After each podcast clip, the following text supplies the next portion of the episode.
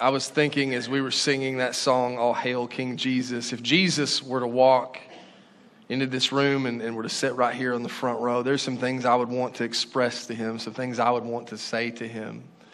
Anybody else just looking forward to seeing Jesus someday in heaven? I mean, I, I want to see my loved ones. I'd love to, you know, fist bump David and Moses and all that, but man, above all else, I want to look in my Savior's face and just get to try to express my thankfulness, my gratitude to Him. And did you know that the Word says, when we're gathered together like this, that God is in our midst? And actually, even in the book of Revelation, as letters were being written to the churches uh, at, toward the end of the age, which I believe we're in, Jesus talked about being there in their midst. So I do believe the presence of God is in this place. And can I ask the church, would you join me? Can we just take 10 more seconds? And if you've got anything you want to say to Jesus, would you just pour out your heart to him right now? Jesus, I want to thank you for forgiving me. I want to thank you for loving me when no one else would, and when I've even had trouble loving myself. Thank you for being that perfect, consistent example of love. Thank you, Jesus, for watching over us, for protecting us, for praying for us. You're seated at the right hand of the Father, and we magnify above everything else before, before any song or any sermon. We just want you to be lifted up in this place, and we praise the name of Jesus. Would you do that? Give him the, the praise he's due. He's worthy of it. Hallelujah. Glory to your name. Yeah, Jesus, He's the most important reason that we're here. And I, I do want to acknowledge other special people, and uh, I love all of you. And if you're a guest this morning, we want to acknowledge you. I thank you for joining with us. Uh, just really quickly, I want to tell you that we've got things called connection cards, looks like this, or uh, they'll have them on the screen as well. And if you take a moment to fill out a connection card, uh, we would love to just get a free gift in your hand just to thank you for being with us. You can take those to the information table back in the fellowship hall or to one of our first impression team members after service. And I also want to remind you that uh, you can always use these for prayer requests, and particularly during these 21 days of prayer, I'm asking you to, to allow us the opportunity just to pray in agreement with you for whatever needs you might have. And you can just fill one of those out and uh, place it in the offering box after service, or you're welcome to just come lay them up here on the steps. We are committing to pray over these every single day uh, during these 21 days of prayer. And uh, speaking of 21 days, uh, they started, it started on August the 7th. It'll run to August the 27th. You can uh, learn more about it at lakeviewpeople.com slash prayer, or you can just come see it for yourself tomorrow at 6 a.m. Uh, we'll meet every Monday through Friday. There's two more weeks left. We meet Monday through Friday right here at 6 a.m. for a time of worship and prayer. Then we meet Saturday mornings at 9 a.m. And on Sundays, we just treat our worship services as our prayer time together. And, but I also want to get in your hands, if you don't have one, one of our Pray First prayer guides. These are completely free, and uh, we just want to give these away just so that they can be a resource to you. There are many examples. There's, there's the example of the Lord's Prayer where Jesus was teaching the disciples about prayer, many other scriptural examples of prayer. I believe it'll be a great blessing to you. So please take one. They're out on the entry table or on the information table uh, back in the fellowship hall. And it's because of your generosity we're able to give those away. We're able to do things in the community. And I just want to thank you for your giving. Let me remind you, we've got three ways you can give here at Lakeview. You can give online through lakeviewpeople.com slash give. You can use the text to give number found on the screen or on the website. And then we have offering envelopes just for your convenience located in the seat pockets nearby. We won't pass a plate, so you can just put your gift in the offering boxes after service. And again, thank you for being faithful to give so we can be generous uh, to give back to our community and to the world through missions. This morning's message, I'm really eager to share it with you because um, it's one that has been on the calendar for many months, but it just seemed to just uh, be so specific to what is happening in our world. And this is part two of our message series, attitude adjustment. And this morning's title is End Times Attitudes. Because I do believe that we are living in the end times. I personally believe that with all my heart. But the question becomes are we actually living while we're living in the end times? We don't want to get trapped in fear we don't want to get just worried about what's coming around the corner or what the enemy's trying to do. I'm looking forward to what God is trying to do and what God is going to do. Amen. And so we want to have an attitude of expectation an attitude of excitement because the Bible says when you see all these things start to happen, it doesn't say when you see all these things start to happen, run and hide or gather together in your building and, and try to keep all the bad sinners away. No, it says, get ready because your redemption draws nigh. Look up. Jesus is coming again soon. So we've got a work to do. We've got a responsibility to share this news about Jesus Christ the Lord. And uh, I, I'm going to ask you to just pray with me here in just a moment over the service. You know, it was such a blessing yesterday to be a part of a prayer gathering in our community. Uh, called Prayer on the Square here in Iowa Park. I was so proud. So many of you came out and participated in that time. And it's a blessing to me to see churches working together instead of competing with one another. Because again, the harvest is great and we need everybody pulling on the same side of the side of Jesus Christ. So, can I ask you right now just to pray in agreement with me for this morning that the Lord would do his work in our hearts and would speak to us and then move us to live a life uh, that is ready for whatever time we find ourselves in. God, I thank you for your word, that it is always powerful that it is always sharp and effective. And so, Lord, let it speak to us today as it does every day. Let it prepare us for whatever challenges tomorrow brings. And Holy Spirit, just have your way in this place and in our lives. In the name of Jesus, I declare, and all in agreement said, Amen. Amen. I want to turn your attention to the Word of God in Deuteronomy chapter 30. I read this scripture last Sunday. If, if you missed uh, last week's message, I challenge you maybe to look that up and, and uh, watch that on our Facebook or on the website. It was about just falling in love with Jesus. Because, see, we probably all have experienced uh, things externally that change our attitude. They change how we feel on the inside. Do you know what I'm talking about? You can have been having a really good day, but then you cross paths with the wrong person and your whole day goes downhill. You know, some of y'all are nodding your head way too much. You, you, feel me? You know what I'm talking about.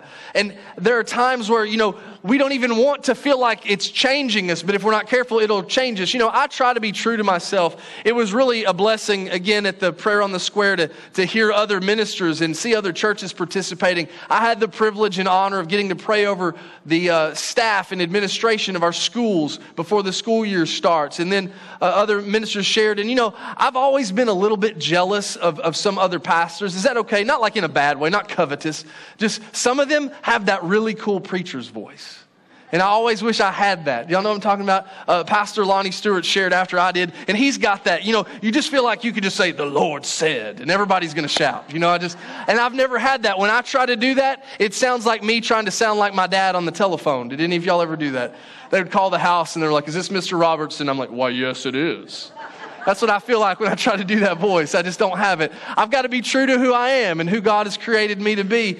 But there are external things. The enemy doesn't want us to be comfortable in our own skin. He'll want us to feel like we, we have to give into comparison and you got to be like every other Christian or everybody else. Look, we just want to be like Jesus. And Jesus will help us get through whatever we're going through. But in these times that we're living in, all the external forces can really have an impact on our uh, internal emotions, our heart, our feelings. And I want to set the stage for this scripture in Deuteronomy chapter 30, verse 19. Moses was speaking to the people of God, and he said, This day I call the heavens and the earth as witnesses against you. And we need to recognize that we have an audience. The heavens are watching, and how many of you know people are watching the body of Christ to see how we react and respond to what's going on in the world? He said, I set them as witnesses against you that I've set before you a choice life and death, blessings and curses. Now choose life. And when it comes to this topic, let's talk about end time attitudes because there are a lot of things that are out of our control. You know what? You had no uh, say in what family you were born into or maybe what part of the world you were birthed into. There are certain things that externally uh, they were beyond your decision. They were beyond your ability to choose. But something that we always have a choice with is our attitude how we react, how we respond to things. And in these end times, the Bible says these are difficult times, perilous days, some scriptures say. And I want to submit to you 2 Timothy chapter 3, verses 1 through 3. It says, But mark this, there will be terrible times in the last days. The Bible talks about this a lot. And right there, that word terrible The original language there, the Greek word there, is the same word that's used to s- describe the demoniac man. Remember who had legions of demons cast out of him? He was described as being in a terrible situation. It's the same similar wording there. So you could translate this, you could interpret this. There will be demonic times in the last days. And how many of you, I don't even think you have to be very spiritually aware or sensitive to the things of, of the spirit realm to feel there's just a heaviness and even a darkness around our world that didn't seem to be there. Even just a few years ago, there, there are certain things that it's just affecting and impacting people differently. And I believe the word of God is true. Amen. So the word says there will be terrible times in the last days. And it also talks about the people. That may be the thing that gets me the most is how people are acting in the days we're living in. You know, you would hope that as times get tough, people would band together and draw together, but instead it seems like we're fighting against one another, maybe more than ever before. And the Bible warns of this. Listen to these descriptions. It says, People will be lovers of themselves, lovers of money boastful, proud, abusive, disobedient to their parents, ungrateful, unholy, without love, unforgiving. That's a big one. Slanderous, without self control, brutal, not lovers of the good. And it seems like that the Apostle Paul, who wrote this passage of Scripture, he wrote this letter to Timothy, seems like he must have been reading my Facebook news feed this morning. You know what I'm talking about? Did, did, he see the people that I'm seeing? And just, it's like he's observed our news stations and seen our society. But this was written centuries ago, warning this is what it's going to be like. And even in my lifetime, people just treat one another differently. Even here in the South, man, where we're just usually nice to everybody. People seem, I believe it's a sign of the times. People are worn down. They're tired. They're easily frustrated. They're, they're, overwhelmed and just, you know, we need to be careful that we don't let our attitude be set by what's happening around us, but let our attitude be set by what Jesus has done for us. So, how can we have a godly attitude? Let's first, you know, the Bible gives a lot of warning, but it never gives warning without giving hope. Amen? But let's talk about the, these warnings, and I just want to break down four things from that list that I think exemplify the embodiment. Most of the list are encapsulated in these four things that are mentioned. And I see these happening a lot in our world, and especially in the church world.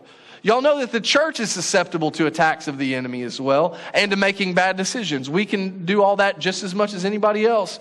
And there are four things I want you to write these down from that list. First of all, is the word ungrateful. The Bible warns that in these last days, people will become ungrateful. And probably the best definition that I've ever heard of being ungrateful is being so focused on what you want that you don't appreciate what you have. Doesn't that make a lot of sense? Uh, you know, and I, and I have seen that happen in my life. You're so focused on what you don't have, you're not thankful for the things that you do have. And that not only applies to material things, but it can apply to people in our lives too we'll think, oh, well, the right person didn't talk to me. I see church people do this sometimes, and it actually cracks me up. I've been in church my whole life. My dad was a pastor, so I saw it happen to him. I, I, was a staff person for over a decade, so I would watch it happen to other pastors, and now I'm up here, and so now I, I see what it feels like. But sometimes in a church, I, have heard people say, well, the, just people just weren't nice to me at church. And usually what that means is, they can have had 10 people talk to them, but if the one person that they wanted to talk to them didn't, nobody talked to me at church that day. And more often than not, it's the pastor. And it puts us in a difficult position. Know that I've got spiritual ADD, okay? When I'm up here on Sundays, I'm trying to focus on a lot of things. I would never intentionally ignore anybody or want to just avoid anybody. But you know what? There's a lot of Sundays that all y'all don't shake my hand either, so meh. We shouldn't get upset over these little things. Don't be ungrateful. Don't miss all the good things because you're focused on all the bad things. And the way our society is now, things move so quickly, it's hard to stay satisfied. The moment you buy a brand new cell phone, there's already two new models that have already come out. It's already old news before you even hit the parking lot. You bought that new car, it loses $10,000 as soon as you drive it off the lot. You know what I'm saying? It's, it's hard to be grateful because the, the society we live in is always pushing for the, the newest and the greatest. And it, this always been this way, but it seems to be happening faster. But even when I was a kid growing up back in the 80s and 90s, what I like to call the glory years, we had devices that, man, when they first came out, I'd always had like cassette tape players, but then one year on my birthday, I got a Walkman CD player. yeah, ladies, I had the Walkman. And so to have the Walkman, you've got to walk with the Walkman but it was hilarious to watch me clip that thing onto my belt buckle. And you know, I was skinnier then than I am now, and so it's like hanging over my hip. And, all. and I noticed I would try to exercise with it because you wanted people to see you had a Walkman, so you got to wear it everywhere you go. So, you know, you're, you're at the school, we were walking around the, the track or whatever, I'd get it out of my locker and stick my Walkman on, you know, and hang down like this. But the funny thing is, it played CDs, and did anybody else notice what I noticed? You got to walk really smooth because the CD would skip. I think, I have a theory, that's when power walking became a thing, when people started to walk like this. Because you're trying not to let the CD skip. Uh, sorry, this has no spiritual benefit, whatever, but let's move right along. But I remember that being the biggest, best thing. Nowadays, if it's not this big and can't move at the speed of light, nobody wants it. Technology moves so fast. I was so happy for that walk. Man, I cherished that thing. And now I watch people, as soon as they get one piece of technology, they're already looking for the next. We don't want to become ungrateful. The second word that I want to address with you is the word unholy. Because the word holy has sadly gotten misunderstood and, and misrepresented in the body of Christ. It's not a dirty word, it's a very important word. But the word holy, it's closely associated to the word you may have heard in church, sanctification. To be holy doesn't mean you become perfect. It's not this pursuit of perfection. It's simply being set apart for a special purpose. That's really the Bible definition of holy. So when we're talking about holiness, it's not to prove to everybody how spiritual we are. It's saying, I want to be set apart so God can use me for what He created me to do. So, really, holiness is not a matter of your salvation. See, a lot of people think, well, you got to dress like this or act like this or sound like this before you can be saved. No, while we were yet sinners, Christ went to the cross for us. And he came down into my miry clay and, and just the mess I was in and pulled me out of it. I am the righteousness of God in Christ, not because of my righteousness. All of my righteousness is like filthy rags. That's all I got to offer, some filthy rags. So holiness is not about salvation before God. It's, it's about saying, God, I want to be used. It's why we use the term find freedom. See, you already know God before you need to find freedom. You already have salvation before you start to get free from some of your past and things. And it's so that you can be set apart to discover your purpose that God created you for. We want you to find freedom not because you level up or become more saved, but we can become more useful for the kingdom of God. And so, holiness is something we need to address. And when we are unholy, we're simply opening ourselves up to pollution in our soul. And again, it's not going to mess with your salvation necessarily, because are you glad that the Bible said that God is rich in mercy? His mercy is new every morning. So it's not about feeling like, oh, God's not going to love me anymore, or God's not going to forgive me anymore. It's not that. But how many of you know it's hard to talk to people about Jesus when you ain't acting nothing like Jesus? It's hard to be a good example for Jesus if you're just living like the world. We need to look different than the world. The Bible says, be in the world, but not of the world. That's all holiness is. It's saying, I just want to be identified with Jesus, so let the Holy Spirit talk to you. Do you know the Holy Spirit will talk to you about stuff better than anybody else will? And do you know the Holy Spirit can talk to your friends and your kids even better than you can? So you better pray over those precious ones. That doesn't mean stop talking to them, but speak the truth in love to them. Because this holiness is something everybody needs, but it's hard to talk to people when this next word comes into play, and it's the word unloving. And I know it didn't exactly say it that way, I just did it for this list, but it said people are without love in the last days. And we're seeing that all the way around. And I want to confess to you, I want to be very transparent. As I was preparing to preach this morning, when it came to this topic, I kept changing my mind about how I wanted to address the uh, expression of this in our society. There's a lot of things that show that people are, the love of many is waxing cold, the way the Bible says it. But because of our politically correct society, I kept thinking, I just don't want to get bogged down in some, you know, distracting information, some statement, but, but I need to speak the truth to the church. And so I want to say this with all love and humility that I'm afraid that one of the greatest ways that I see uh, natural affection, the way the Bible describes. It says natural affection, it just grows cold. It's like it's not normal, the way people treat one another. it breaks my heart that in, our, that in our society there is such a battle to have the right to abortion. And that's not a political statement. You need to realize these things we're going through, they're not political problems, they're spiritual problems. Because I'm so sorry, you know. So, anyone that's ever had an abortion, you're not too far gone. You're not all messed up, or you, you haven't done anything worse than anybody else. I'm not saying that. We, we have no right to judge. But, y'all, we cannot let any situation cause us to excuse what the Bible calls sin. So I know there are tragic situations, but how dare people try to cherry pick a hypothetical tragic situation to try to condone what the Bible calls murder? And the Lord will hold you very accountable. So if you're watching online, please hear my heart. You will stand before God, not before me. So it doesn't matter if you can out argue me or find you some nifty little statistics on Wikipedia to try to argue with me. We cannot argue against the Word of God. We should not. None of us should. So, church, Church, let us get a backbone. Let us be holy, which means set apart, and let us be loving enough. You don't love somebody if you're too afraid to tell them the truth. That's not real love, that's fear. And perfect love casts out all fear. And when I look at people and I'm thinking, my God, if they don't hear the truth, they're following the enemy's lies. And they're willing to, because they want to fit in with people, they're willing to go along with anything that the Bible says is sin. We must speak against sin because Jesus is returning. And there is only heaven and there is only hell. And as Moses said, life and death are before you. Now choose life, says the Lord.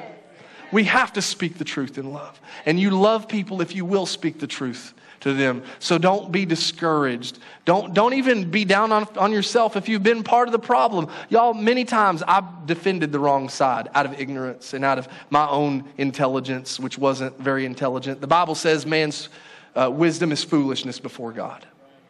So we want to be loving and uh, loving enough to tell people the hard things and have those hard conversations. But because we live in a society that all those things that were listed, I think it all boils down to we got to be careful not to get an end time attitude of this final word, and that's the word unforgiving. In fact, I'm planning to do an entire message series just on this topic because I know a lot of us, I struggle with it, and I'm sure a lot of you in here do too, if you're honest. People have hurt you deeply. And I, don't want you to think that because we're talking about the need to forgive them, please don't hear that as saying that what they did was not horrible. You need to forgive them not because they deserve it, but because you deserve it. You deserve to be set free of that pain. You deserve to be able to let go. It's like trying to hold on to razor blades, holding on to unforgiveness. It'll cut you up and it'll cut you deep. And even as you start to get callous, it's still harming you in ways you don't understand and, and, and you don't realize the damage that unforgiveness can do. And all these things can creep even into the church, even to a Christian's heart. And the way that the, the world is, the Bible says there's a spirit of Antichrist in the world. And you may sense that and feel that. And He wants you to be against the things of God. And that's what these words are. They're, they're not what God has for us and what He created us. This is not how God designed you. So, again, when you find yourself acting towards your family in a way you don't want to act, you're like, why am I so mad all the time? Why am I withdrawing from people that I know love me? Why, why, why am I having a hard time with my relationship with God? It may be because the things that are going on around you externally are impacting you. They're, they're, they're affecting you on the inside, in your heart, in your emotions, in your feelings. And this, uh, this progression, I want to talk to us so that we don't have to settle for these things. In fact, I want to be able to, you know, every one of these words has the little, the prefix un. Let's talk about how to undo the uns, shall we? You know, all throughout Scripture, you'll see this pattern of this choice. In John chapter 10, verse 10, even Jesus talks about the choice. It says, The thief comes only to steal and kill and destroy. But Jesus said, I have come that they may have life and have it to the full. So Jesus says, Look, there's a choice. You can follow the enemy and it will lead to. You're gonna, he'll steal all your joy. He'll steal your peace. He'll steal all that. He'll kill your motivation. He'll kill your relationships. He'll destroy everything about you. And if he can, he'll destroy everyone around you. Or you can follow me because I came that you may have life and have it more abundant or have it to the full is how different translations say it. So we've got this choice of who are we going to let lead our life. And you'll hear me say it often. We don't want our emotions to lead our life. We want Jesus to lead our life. And so Jesus is the Word. And in the Word of God, there is something talked about called good medicine. And as an antidote to all those bad things that are happening in the world, I want to talk to you about good medicine. It says it in Proverbs 17 22 that a cheerful heart is good medicine, but a crushed spirit dries up the bones. And you may relate to one or both of these. You may have had times where you know when your heart is full of joy and the joy of the Lord that you know what? Just you can get through things you wouldn't make it through normally, but you may also relate, relate to that feeling of a crushed spirit. You faced rejection, tragedy, something has just overwhelmed you or worn you down. And when it, that imagery there of dried up bones speaks to the bones having no strength, they're brittle and they're easily broken. And that's where we get, even in our emotions, where it's like, I don't know why I'm crying. I don't know why I just feel like I'm depressed and I've got to get away from people. I just don't even want to be around people. I don't want anybody to see me and I don't want to see anybody else. It's a terrible place to be in. But I'm thankful the Bible talks about a medicine that can cure, that can heal even the most broken heart and even those bones that have been dried up, even when, when we feel easily broken. In Nehemiah chapter 8, verse 10, uh, the, it says that Nehemiah says to the people of God, this is at a time where, you know, all their city was dest- had been destroyed. They're trying to rebuild stuff from the ashes. Uh, they're worried about people attacking them, and all this is going on. He says, Go and enjoy choice food and sweet drinks. And send some to those who have nothing prepared. And I just want to remind us sometimes when we're going through a hard time, one thing that will help us is helping other people. He says, Send some to those who have nothing prepared. This day is holy to our Lord. Do not grieve, for the joy of the Lord is our strength. And you know what? We may look out around our world and our society like Nehemiah had to look at, at his precious uh, homeland at Jerusalem, where all the walls had been torn down, and he was called to rebuild. And they were doing a great work there, but man, it was hard work and it was tough. But he knew the joy of the Lord was his strength. And I want to tell you, no matter what the enemy tries to do in the world around us, we need to have the joy of the Lord in our heart. It's like a good medicine that will keep us strong even as the enemy tries to tear us down. And I want to submit to you four ways that you can take this medicine, that it can be applied to your life, like a, like a soothing salve or, or just, you know, just uh, something that will bring healing and help to your heart. And number one is make the choice every day. We're going to talk a lot about making this choice because Jesus made a choice for us. Remember, Jesus even cried out to God and said, Is, is there any other way? Let this cup pass from me. Jesus had to choose to go to the cross. He didn't have to. He could have said, They're not worth it. They don't deserve it. He would have been, he would have been truthful in saying that. But He made us worth it. And He makes us the righteousness of God through Him. And so we can make choices under the Lord each and every day. And usually, when, and I try to, when we have a, a, word that's in the blank or bold on the screen, like in, in the yellow here highlighted so you can see it, that's usually the key word I want you to remember from what we're talking about. But honestly, in this uh, phrase right here, it's probably those two little words at the end that are most significant. It's the words every day. Because it's not about just making a decision. People are like, well, I, I chose Jesus to be my Savior and Lord, but y'all, then you got to live for Him day in and day out. And it's, it's not necessarily going to be easy. So every day you have to make the choice. Because, see, I used to believe that there came a point in people's life. I grew up in the church, and I thought when people reached a certain age, they had gone to church a certain number of years, their hair started to turn a certain color. I thought they never sinned anymore. Any honest people used to think that about the elders in the church. It was just like, they're perfect. They never, they never get mad. They never sin. There was this little lady in the church that I grew up in Paris, Texas. I thought you could just stab that lady with a knife and she would go, let me pray for you. You've obviously got something that's got you upset.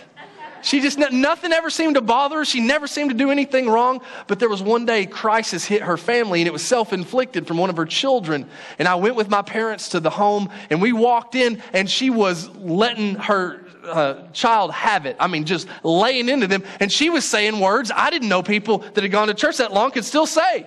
Come on, somebody. You don't have to fill in the blanks. I'll just let you use context clues. But you know what? I saw something there. I saw that she was a human still. But you know what? She calmed down and she treated, but you know what? She wasn't perfect, but she had placed her faith in the one who was. And I got to watch God heal that family. And, and you know what? It was through anger and heartache and heartbreak that God actually brought healing, even in that moment. But they had to make a choice to say, we're not just going to focus on the tragedy and the crisis that's happening. We're going to get the focus back where it needs to be. And so you got to make a choice every day. Hebrews 12 1 says, Therefore, since we are surrounded by such a great cloud of witnesses, let us throw off everything that hinders and the sin that so easily entangles. It can happen all the time as you're trying to run this race. And it says, And let us run the race with perseverance, the race marked out for us. That word perseverance speaks to the fact that you're going to have to persevere. That means that not every leg of this race that we call life is going to be easy. The Bible says it rains on the just and the unjust. So just because things are going wrong doesn't even necessarily mean you're doing wrong we just live in a sin fallen world where there's brokenness and there can be broken hearts even in the body of Christ. And this is why we need to decide to make these decisions every day. And I want to share with you, just I guess, as a little discipleship moment. Some people ask me about, you know, well, how do you deal with things? What, how do you approach, you know, your prayer life? Things like this. This is something that I pray over myself. I try to do it daily. It's Psalm 19, 14. Psalm chapter 19, 14. It's a prayer of the psalmist David, and I want to share it with you. I pray that, Lord, may these words of my mouth and this meditation of my heart be pleasing in your sight. And can we throw that one up on the screen so everybody can see that one? May these words of my mouth and this meditation of my heart be pleasing in your sight, Lord, my rock and my redeemer. See, here's what I need you to know. Every day, the words of my mouth are not always pleasing to the Lord, especially when I get on social media. And the meditation of my heart, it's not always going to be pleasing to the Lord. I need God's help. So every day I have to make this choice to say, God, help me. Because there's some people that, God, if you don't help me, then God help me. You know what I'm talking about. But I want everything I say and everything I do, even my thoughts and my heart, to be pleasing to the Lord. And you know what? When you make that decision every day, God will help you every day. When it comes to medicine, there's a lot of days you're not going to want to take medicine. There's a lot of days I don't want to eat right. I don't want to exercise, but I know it's good for me. I know it's the right thing. And it's the same way in our spiritual disciplines. There are things that we don't have to do them all day, but we need to do them every day. And so you're going to have to make that choice every day. And one of the choices that I want to challenge you, I want to call upon you to make, and it's not going to be easy. It may seem silly, it may seem impossible at first, but all things are possible through Jesus Christ is, if you want to write this down, is I want to challenge the church to develop a high appreciation for life. And that word develop is important because this ain't going to just happen overnight. To develop something means it takes time and it's a process. Develop a high appreciation for life. Because you know what? Too many people, even in the church, have developed a high apprehension for life. We're expecting something bad to happen every day. What if we flip that around and we can't wait to see what God is going to do today? Doesn't mean life's going to be perfect, just means God's going to find a perfect way to get us through whatever life throws at us. He's going to lead us and direct us and guide our steps. Second Corinthians is a book of the Bible written by the Apostle Paul, who, uh, man, if you ever read just some of his tragic things he went through, for the cause of Christ. The man was beaten and then thrown in prison, or thrown in prison and then beaten. It seemed like every other day somebody was arresting him, or persecuting him, or arguing with him, or fighting against him. He got shipwrecked only to, to survive the shipwreck, to make it to an island, to get bit by a poisonous snake that he had to throw into the fire. I mean, it was like, you know, just a series of unfortunate events. And he wrote these words, though, in 2 Corinthians chapter 6, verse 10, that I think really encapsulated his approach to life. His high appreciation for life. He was sorrowful, yet always rejoicing. Poor, yet making many rich. Think about that. He wasn't even worried about making himself rich. He's like, I ain't got a lot, but I got a lot I can do for God. Somebody needs to hear that. Having nothing and yet possessing everything. Imagine if that's the way we looked at life. It doesn't really matter what I have because I know I have Jesus and I know Jesus has me. He's holding on to me and He's holding me up. God was the only one ever helping me get through this life anyway. And so when you develop that high appreciation for life, you'll be able to do this next thing. Number three is you'll begin to find something positive in everything. And I think you could read this sentence without the word positive, and it would tell you what everybody does every day. Every day, we find something in everything. The question is, what will we fill in that blank? Will we find something negative? Will we find something frustrating? Will we find something disappointing? You know, there's some people, they seem so certain that they're going to be disappointed. I don't even know how they're disappointed. Because I'm like, you got what you were expecting. How does that disappoint you? You usually get disappointed when you don't get what you expected. You know, it's like, but some people, we're so afraid of being let down that we just let ourselves down. I'm just going to stay so low so when I fall, I'm close to the ground. It won't hurt that bad, is what it seems like. No, I want to call upon the church. Let's be different. Let's be set apart.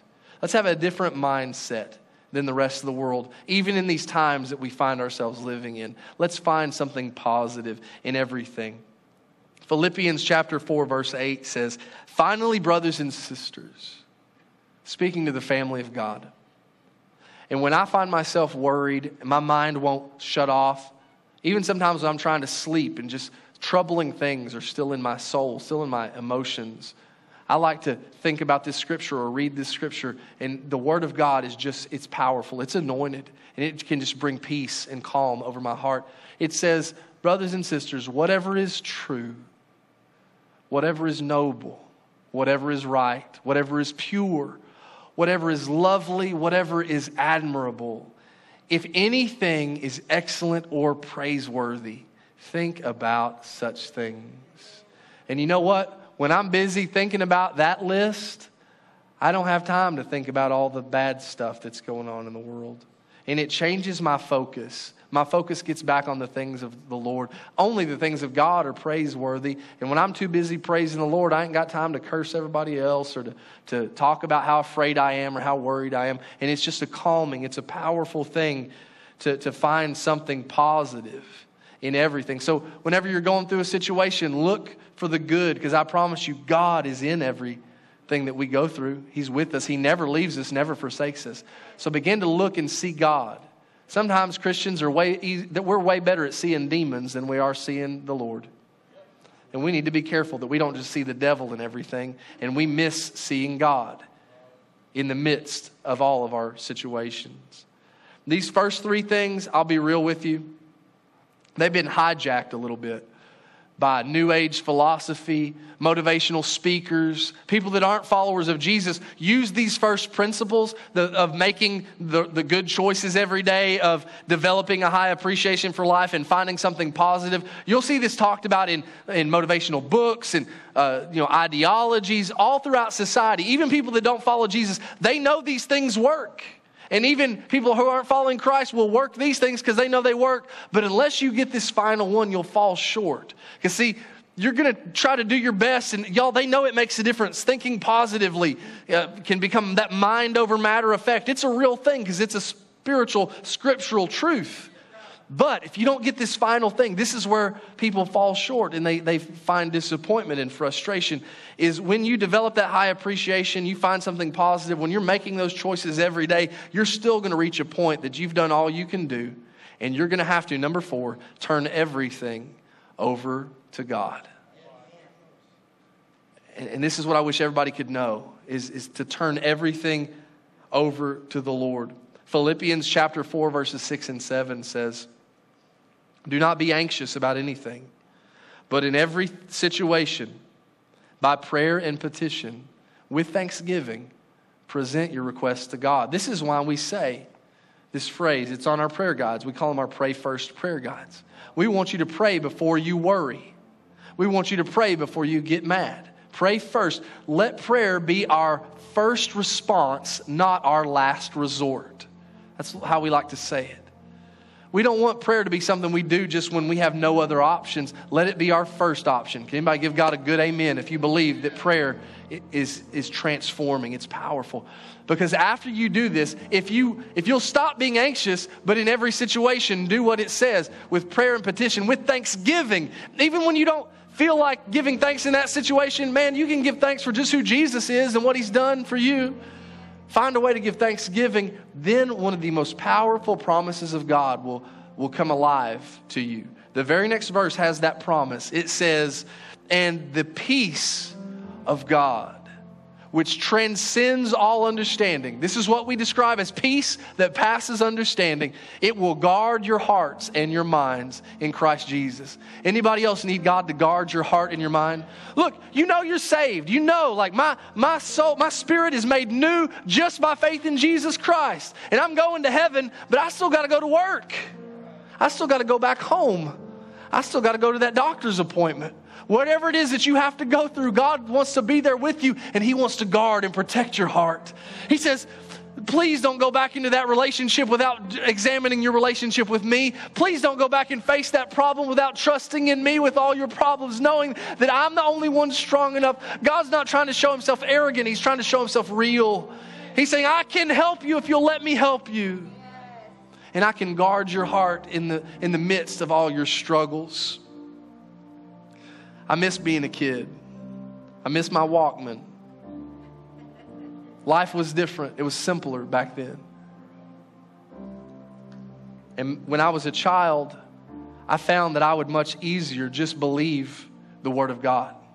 That's why Jesus says you need to become like a child. You have to be born again. All these phrases, because you know what? We should never outgrow our faith in Jesus we should never get too smart that we lean on our own understanding. We know how that goes. The Bible says, lean not on your own understanding, but in all your ways acknowledge Him, and He will direct your paths. You either believe that or you don't. And can I tell you, when you don't believe it, is when you're leaning on your own understanding. This next scripture I'm going to read, when I was a kid, it was easier to, to trust. But I want you to know the scripture hasn't changed you can trust this promise of God. It says in 1 Peter 5 7, it tells us to cast all your anxiety on Him. And I want to ask you to do that right now. That thing that grips you, when you think about it, it hits you in your stomach, it hits you in your heart. That, that person or that situation, it, it catches your breath, it, it causes you to lose sleep. Will you just cast that to the Lord? Will you cast all your anxiety on Him because He cares about you? And if you can understand, it doesn't say cast all your anxiety on him because he's going to make it go away right away. Doesn't promise that. But it says cast it on him because he cares about you. Because if you'll understand how much God cares about you, how much he loves you, you won't care as much about that problem you're going through. Because I know my heavenly Father, his word is true, and he will not let me be tempted with more than I can bear. He won't bring more against me that he can't make a way where there seemed to be no way.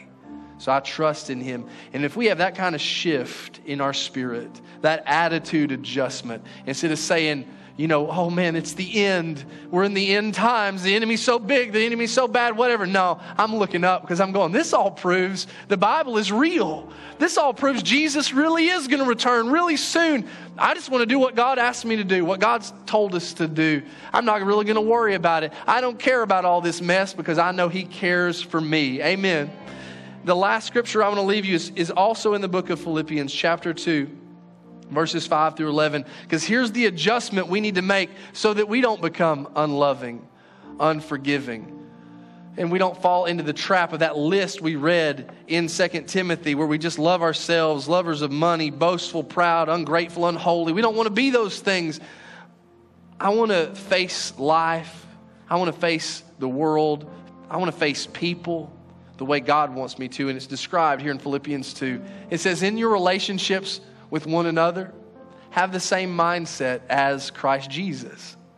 It goes on to tell us that Jesus, who being in the very nature of God, did not consider equality with God something to be used to his own advantage. See, sometimes we want to use our, our salvation just to our own advantage.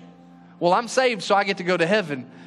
I mean, that's true, but look, we got a lot of work to do before we get to heaven.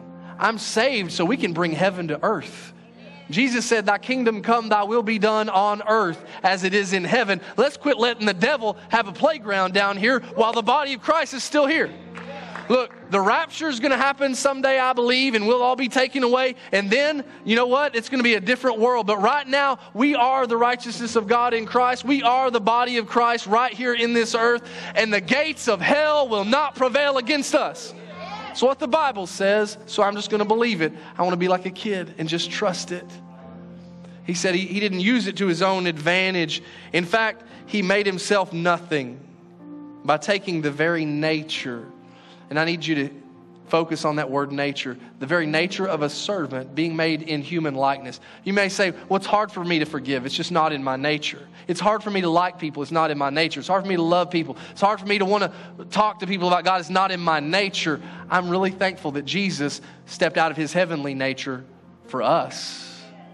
And now we need Jesus to help us get out of our human nature to be more like him. Amen? So, being made in human likeness and being found in appearance as a man, he humbled himself by becoming obedient to death, even death on a cross. Thank you, Jesus. Therefore, God exalted him to the highest place and gave him the name that is above every name, that at the name of Jesus, every knee should bow in heaven and on earth and under the earth. So take that, devil. Even in hell, everybody has to bow to the name of Jesus. How did he get there? It wasn't by exalting himself, he humbled himself. So you want God to exalt you? Humble yourself before the Lord. Say, God, I'll just trust you. I don't have to understand it all, I'll just believe it all. I'll just believe what the Bible says and I'll stand upon the word of God because then every tongue will acknowledge that Jesus Christ is Lord to the glory of God the Father. This is ultimately what we just read. This is the end of the end is at the end of all this, at Armageddon, when everybody is trying to shake their fist at God, every knee will have to bow, every tongue will have to confess Jesus Christ is Lord. Why don't we get a head start? Why don't we just do it now as the body of Christ and let people know we actually believe what we say we believe so I don't have to have time to join into all the woe is me and how bad is the world. I got to tell somebody how good my Jesus is. I've got to let somebody know there is hope. Who cares what's of this world? We're not going to stay here. We're just passing through. And while we're here, the devil can't have it while we're here. Because this earth is God's footstool, and we're the extension, we're the body of Christ in this old world. So I want to leave you with this. I want to ask you to make this attitude adjustment. Write this final blank down. I want to encourage you and challenge you to choose a Christ like attitude. Because I get it. You're saying, but I, I'm having trouble. I can't forgive that person. I, I, I can't get over what they did to me. I can't love them. I can't, I can't do this. I can't do that. And you're right, you can't on your own power. But this is where, again, that childlike faith believes that scripture you may have heard since you were a child that I can do all things through Christ who strengthens me. If you remember what Jesus has done for you and all that He's forgiven you of, it'll make it a lot easier to forgive other people. It really will. I want to choose a Christ like attitude, to humble myself to whatever God calls me to do so that God may be exalted. I want to ask everybody to bow your heads and bow your hearts with me, please. Because before we dismiss and, and offer prayer, if, if you need prayer for anything, we're here. We'll, we'll take as long as you need. We're going to open these altars and have the prayer team come. But first, I need to talk to some people specifically that you need to make your heart right with Jesus. Because the Bible does say that you will stand before God in eternity. And if you're trying to get there on your own good deeds or just your own understanding of things, you'll fall short because the Bible says all have sinned and fall short of the glory of God. So one sin disqualifies us from being deserving of heaven. But I'm thankful that a million sins are not more powerful than the power of the blood of Jesus Christ to wash us clean. So you today can put your faith not in your abilities, not in your understanding of religion, but just in Jesus and say, I just want to know Jesus as my Savior and Lord. If that's you and you need to make that decision, I promise you, you don't want to step from this place or step into eternity without knowing Jesus.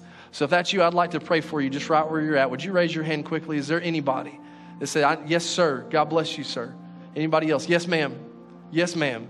Thank you. Thank you, sir. Yes, y'all can put your hands down. Anybody else, quickly?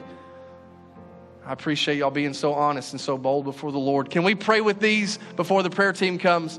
Father, in the name of Jesus, I just come into agreement with everybody who opened their heart to you by lifting their hand. God, we do believe your word. It says everybody is sinned. So, those of you that are talking to God, I can't do it for you, but you just need to be honest with God. He can handle it. Let him know you've sinned against him. God, we're sorry. We repent. We don't want to be that way. We don't want to live that way anymore. We turn from that sinful life.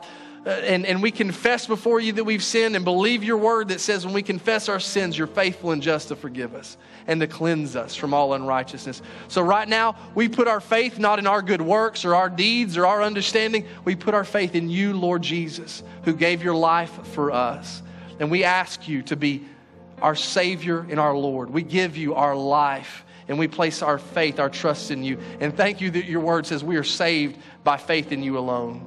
And so, God, right now, we don't brag on ourselves. We just want to tell people about Jesus. We give you our life, and we do it like your word says that if we believe in our heart that God raised Jesus from the dead, and we declare with our mouth that Jesus is Lord, we will be saved. So I want you just right where you're at. Will you do that? Will you say, Jesus, you are Lord of my life? Praise God. And can we rejoice with all those that just made that awesome decision? Glory to God. No, no greater decision can you make than to give your heart to Jesus. And I want you to know He'll be with you every day. And you need to make that choice every day to say, God, I'm living for you. I want to grow stronger in you. Can I ask you to stand? And the prayer team is going to come forward at this time. And if you have a prayer need, again, we're right in the middle of 21 days of prayer and it's a powerful season. Please don't miss opportunity to submit your prayer requests. I'm going to pray a prayer of dismissal over you.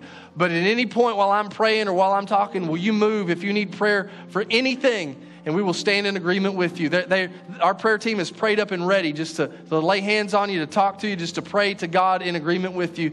Let's pray together, and then uh, you just come forward and we'll pray with you as long as you need. God, I thank you for your word that has gone forth. I trust you that your word never returns void. So, God, as we go out from this place, help us to have that Christ like attitude, Holy Spirit. Let, let us treat people the way you would. Let us see people the way you do and let us be good examples, ambassadors for Jesus. This world has seen enough bad, it's seen enough hate and enough of the ugliness of this life. Let them see Jesus in us. May we decrease so you can increase. And just let us advance your kingdom everywhere we go. In Jesus' name, and all who believe that and receive that said, Amen. God bless you, church. You're dismissed. We love you. If you need prayer, come forward at any time. If not, God bless you. Go with God.